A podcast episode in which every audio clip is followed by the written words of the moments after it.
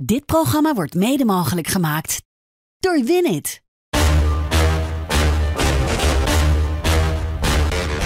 Dit is Strikt Privé, de dagelijkse showbiz-update met Evert Zantegoed en Jordi Versteegden. Voor de donderdag en hoe vrolijk we afgelopen week waren vanwege die 1 miljoen luisteraars. Ja, zo in mineur zijn we vandaag, Evert, op deze trieste dag in showbizland. Ja, de showbiz is in schok door, tenminste de mensen die het al weten, door de dood van Dennis van Tellingen. Dat is een showbizfotograaf, zoals de achternaam al doet vermoeden, de zoon van de beroemde Joop van Tellingen. 45 jaar oud, een hartaanval en gisteravond overleden in zijn huis. En hij laat 2 hele jonge kinderen na, een vrouw. En dat is toch wel heel erg dramatisch nieuws voor heel veel mensen die hem gekend hebben. Want de kop van Dennis van Tellingen was net als destijds van zijn vader een bekende verschijning langs elke rode loper. Ja. En ja, iedereen is daar heel erg van geschrokken. Ja. En dat kan ik me voorstellen. Ik had net zijn zus aan de lijn, Nathalie, die nu de vader, de moeder, de beste vriend van de familie en de broer verloren heeft. Dus het wordt om haar heen wel heel erg stil. En Dennis zal worden herinnerd door zijn... Dus een vrolijkheid door zijn inzet, hij was altijd overal.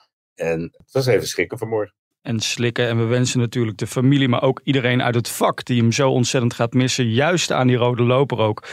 Ontzettend veel sterkte. Dan gaan we door met de orde van de dag eigenlijk. Theo Maassen, want Olcay Gulsen die heeft het eigenlijk een beetje gisteren voor privé opgenomen hè, in Vandaag Inside. Dat is dus het probleem. Heel vaak als ik met slachtoffers spreek proberen ze wel aangifte te doen. Maar als er geen bewijs is of ze hebben geen foto's van blauwe plekken, dan mag je dus, kan je niet eens aangifte doen. Nee, maar... Dus misschien was dit wel haar laatste strohalm. Nou, haar laatste strohalm, haar laatste rankeneuze gevoelens. Ja, nou, in ieder geval de stelling genomen tegen Theo en dat we niet al te veel waarde hoeven te hebben aan die verklaringen waar die 3 vrouwen mee gekomen zijn. En eigenlijk is dat hetzelfde als wat ik zei. Ze gaat nog 1 stapje verder door te zeggen van misschien heeft Theo zijn vrouw wel onder druk gezet. Ja, dat zou kunnen. Ze hebben er ook 14 dagen over gedaan voordat ze met die ontkenning kwamen. Ja. En de hele meute gaat weer overheen. Van Johan Derksen, die zo langzamerhand ook niet meer weet wat hij ervan moet vinden, geloof ik. Die zwalkt nu van links naar rechts. En die zegt nog steeds dat we een stel verraaiers zijn die niks te maken hebben met zo'n app-conversatie. Ja, daar wordt verschillend over gedacht. En dat merk je ook al aan tafel bij VI, dat een Wilfred Genee veel meer anti-Theo Maassen is dan een Johan Derksen die het voor iedere vrouwenverslinder opneemt. Ja. Dus de discussie gaat nog wel even verder, denk ik. Ja. Volgende week, we moeten nog steeds een beslissing nemen of er nog een vervolg gaat komen op het verhaal of dat we het laten zitten. Maar ik kan niet zeggen dat het helemaal stil is aan het front en dat er geen nieuwe mensen bij komen die nog het een en ander te zeggen hebben over Theo. Wordt dus mogelijk vervolgd, houden we in de gaten. Gaan we even naar Engeland, want daar heeft Prins William eigenlijk gisteren, heel Engeland in ieder geval, bedankt voor alle steun, hè? Ja, heel knap. Voor zijn broer had hij geen tijd, maar wel voor de verplichtingen die hij had. Harry is inmiddels weer terug in Amerika. Ja. En William had gisteren 2 afspraken, 1 op Windsor Castle. Daar reikte hij wat ridderorde uit, onder andere aan de keepster van het vrouwenelftal, die Europees kampioen geworden is. En daarna spoedde hij zich in zijn smoking naar een gala waar geld bijeengeraapt werd voor traumahelikopters. Oh, wow. Nou, daar was hij in goede laune, redelijk ontspannen. Ja. Samen met Tom Cruise onder andere. En ja, ik vind het wel knap. Dat het is business as usual. En zoals ik vandaag in de krant schrijf, het is voor hem, hij voelt wel die zware druk natuurlijk van wat er aan de hand is. Toen zijn vader hem vertelde dat hij kanker had, wist hij dat hij er alleen voor zou komen. Zijn vader ziek, zijn vrouw ziek, zijn moeder dood, zijn broer vervreemd van hem.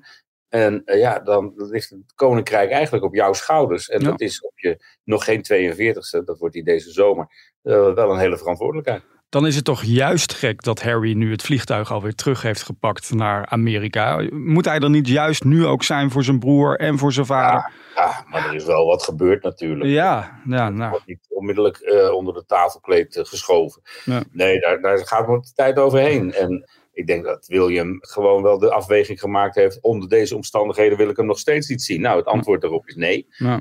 En al die boeken, al die documentaires, al die interviews. The Royal Racist.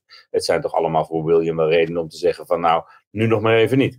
Tot slot hierover. Het valt me wel op dat Meghan de laatste tijd een beetje stil is. Daar horen we eigenlijk helemaal niets meer over. Hoe gaat het eigenlijk met haar?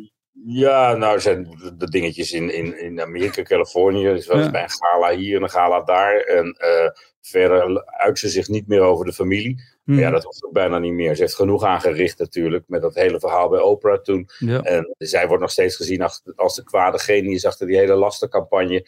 En zolang Harry met Meghan is, denk ik niet dat het goed gaat komen. Ja. Dus ja... De druk op hem wordt ook steeds groter. Precies.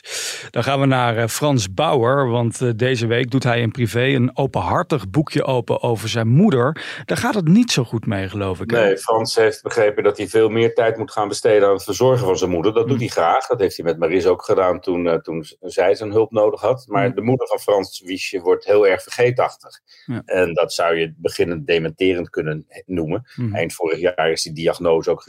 En voor het eerst vertelt hij daarover in de Nieuwe Privé deze week. Mm. En als je Frans wel eens met zijn moeder gezien hebt, dan weet je hoe innig die band is en wat een verdriet dit voor de hele familie moet zijn. Ja, 77 is ze op dit moment. Hè? Hopelijk nog vele jaren voor haar. Het is trouwens dit jaar 30 jaar geleden dat Frans doorbrak met Als sterren aan de hemel staan. Het is... Ik was erbij, geloof ik, in die tijd. Ja, nou ja. Ik heb hem destijds in een... en de rode rozen vallen tranen kwam daar vlak achteraan. Dus ja. Zo lang kennen we elkaar. Mm. En toen ik hem voor het eerst op de cover zette, toen zei hij van nou, als ik ooit ga trouwen met mijn Maris, dan krijg jij dat exclusief. En een van de weinige mensen in de showbiz van een man, een woord, dat was Frans Bauer. Want jaren later belde hij en toen zei hij, weet je nog wat ik jou in die rozentuin beloofd heb? Ja. Nou, ik heb haar gisteravond gevraagd en jij krijgt het exclusief. Dus we gaan ver terug, Frans en ik. Ah, we houden van Frans. Binnenkort ook gelukkig weer terug met die reality-serie. Na 20 jaar op NPO1 kunnen we de hele familie weer gaan volgen. En over comebacks gesproken, ook andere programma's keren terug. Ook dat nog. Nou ja. Ik vind dat wel heel leuk. En ik vind het ook wel kansrijk. En de consumentenproblemen zijn in de loop der jaren echt niet minder geworden. Nee. Ik merk het zelf met mijn telefoon, dat als ik iets wil koppelen aan een creditcard, nou, het is echt verschrikkelijk. En dat kastje naar de muur, met streamingsdiensten, met telefoonmaatschappijen. Mm. Eigenlijk is het niks verbeterd. Dus het is hoog tijd dat ook dat nog terugkomt. Het is de grote vraag met wie. Ja. Gecureerd wordt onder andere Jochem Myjer in het panel. Daar kan ik me iets bij voorstellen. En daar zal ook weer een comedienne in moeten. En toen viel de naam Sanne Wallis de Vries. Kan ik me ook iets bij voorstellen. En Erik van Muiswinkel was ook niet te beroerd om de telefoon op te pakken. Als ze hem weer bellen, zei hij al. Dus wie weet, iemand van de oude garde zou ook wel aardig zijn. En Erik van Muiswinkel is misschien wel heel leuk op de plek van de presentator waar vroeger Aad van de Heuvel zat. Kijk, nou, er wordt hard aan gewerkt achter de schermen. En waar mogelijk ook aan gewerkt wordt, is een comeback van De Soundmix Show. Nou ja, waar halen ze dat in één keer vandaan? Ja, talentenjacht zou ik wel heel erg leuk vinden. Het is echt... zei hij sarcastisch. En het is natuurlijk wel een gouden formule geweest altijd. Het heeft Henny Huisman geld en roem gebracht. Ja. En het idee toen... Dat was zo fenomenaal. En ik kan me nog herinneren dat die telefooncentrale eruit klapte, omdat heel Nederland tegelijkertijd ging stemmen. Dat was natuurlijk verschrikkelijk. Want ook 112 of 0611 heette dat toen, geloof ik, was niet meer bereikbaar. Maar stiekem hebben ze in Aalsmeer natuurlijk wel gezegd, jezus, wat brengen wij teweeg hier? Ja. Dus ook de Soundmix Show is leuk. En talent, je ziet het ook weer aan de Battle of the Bands. Het blijft maar komen. Het is ongelooflijk. En wie weet wie hier weer uitkomt. Het is wel leuk dat je nu de sterren die vroeger wonnen. Mm-hmm. Erik Joling en Marco Borsato. Die zou je nu gewoon in het Soundmix Show 2.0 na kunnen doen. Nou, te gek zeg. Nou, ik ben benieuwd waar het komt. In de wandelganger gaat rond dat het mogelijk op SBS 6 gaat zijn. Dus, dat is heel leuk. Ja. Daar heb je ook nog mensen rondlopen. Hè? Goed, wij zijn er doorheen voor deze donderdag. Nou, morgen dan weer de persconferentie. Dat wou je net gaan zeggen zeker. Nou, telepathie. Podcast@telegraaf.nl. Vergeet dat ook niet om daar je vragen naar in te sturen. Ook via Spotify, via iTunes. Nou, miljoen mensen gingen hiervoor. Dus waarom niet? Tot morgen. Tot morgen.